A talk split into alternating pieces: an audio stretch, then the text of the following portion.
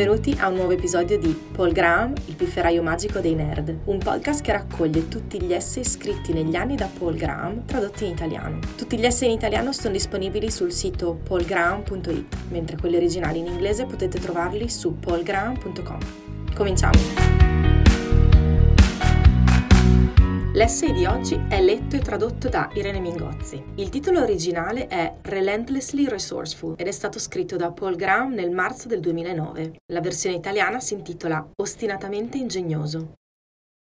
Un paio di giorni fa sono riuscito finalmente a descrivere in due parole ciò che secondo me è l'essenza di un founder di startup. Relentlessly resourceful, che in italiano può essere reso come ostinatamente ingegnoso. Fino ad allora al massimo ero riuscito a descrivere il suo contrario usando una sola parola, hapless, che in italiano può essere tradotto come malcapitato. La maggior parte dei dizionari dice che hapless, malcapitato, significa sfortunato, ma i dizionari non ne colgono correttamente le sfumature di senso. Una squadra che gioca meglio degli avversari, ma perde la partita a causa di una decisione sbagliata dell'arbitro, può essere definita sfortunata, ma non malcapitata. Malcapitato implica passività. Essere malcapitati significa farsi abbattere dalle circostanze, lasciare che le situazioni decidano per te, invece di prenderle in mano e guidarle dove vuoi. Credo che il motivo di questo errore nei dizionari sia che il significato della parola è cambiato. Nessuno che si dovesse trovare a scrivere un dizionario da zero al giorno d'oggi direbbe che hapless significa sfortunato, ma qualche centinaio di anni fa forse sì. In passato le persone erano più in balia delle circostanze e di conseguenza molte delle parole che ancora usiamo per indicare risultati positivi o negativi hanno origine da parole che hanno a che fare con la fortuna. Quando vivevo in Italia una volta stavo cercando di spiegare spiegare a qualcuno che non aveva avuto molto successo nel fare qualcosa, ma non riuscivo a pensare alla parola italiana per dire successo. Ho cercato un po' di descrivere la parola che intendevo. Alla fine la persona con cui stavo parlando mi ha detto Ah, intendi fortuna! Sfortunatamente non esiste il contrario di malcapitato, cosa che rende particolarmente difficile spiegare ai founder a cosa devono puntare. Non siate dei malcapitati non è un gran incoraggiamento. È più semplice rendere l'idea della qualità che cerchiamo utilizzando una metafora. La migliore probabilmente è il running back, il giocatore che nel football americano ha il ruolo di ricevere la palla del quarterback per poi correre veloce come il vento in offensiva. Un buon running back non è solo determinato, ma è anche flessibile. Vuole guadagnare più campo possibile, ma sapendo adattare i suoi piani al volo. Purtroppo questa è solo una metafora e anche poco utile per la maggior parte delle persone al di fuori degli Stati Uniti. Siate dei running back non è molto meglio di non siate dei malcapitati ma finalmente sono riuscito a trovare la maniera di esprimere questa qualità in maniera diretta. Stavo scrivendo un discorso dedicato a angel investor e dovevo spiegare quali caratteristiche ricercare in un founder. Come potrebbe essere qualcuno che fosse l'opposto di malcapitato?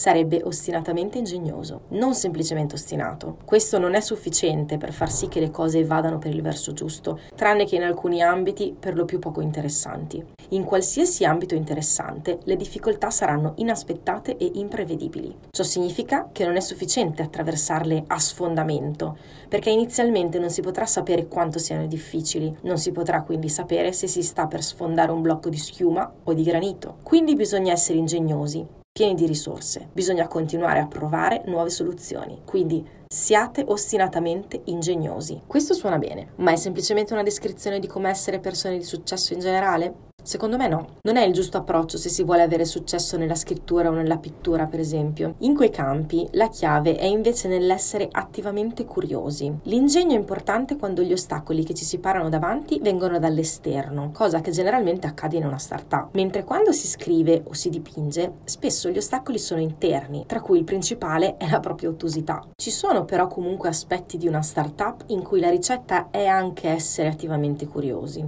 Ci possono essere momenti in cui ciò che si fa è quasi pura esplorazione. Purtroppo questi momenti sono una piccola parte dell'insieme, però. D'altra parte lo sono anche nel campo della ricerca vera e propria. Probabilmente ci sono altri campi in cui la ricetta per il successo è l'essere ostinatamente ingegnosi, ma anche se altri campi possono condividerla, credo che questa sia la migliore descrizione breve che possiamo trovare per un buon startup founder. Dubito che se ne possa trovare una più precisa. Ora che sappiamo cosa stiamo cercando, questo ci porta ad altre domande. Ad esempio, è possibile insegnare questa attitudine? Dopo quattro anni di tentativi di insegnarla alle persone, direi che sì. Sorprendentemente, spesso è possibile. Non a tutti, ma a molti. Mi piacerebbe dire quasi alla maggior parte delle persone, ma mi rendo conto che A non ho idea di come sia la maggior parte delle persone e B, sono patologicamente ottimista sulla capacità delle persone di cambiare. Alcune persone sono proprio passive di natura, ma altre hanno una potenzialità latente di essere ostinatamente ingegnosi che ha solo bisogno di essere tirata fuori. Questo è particolarmente vero per i giovani che finora sono sempre stati sotto il controllo di una qualche tipo di autorità. L'ingegno ostinato non è certo la ricetta per il successo nelle grandi aziende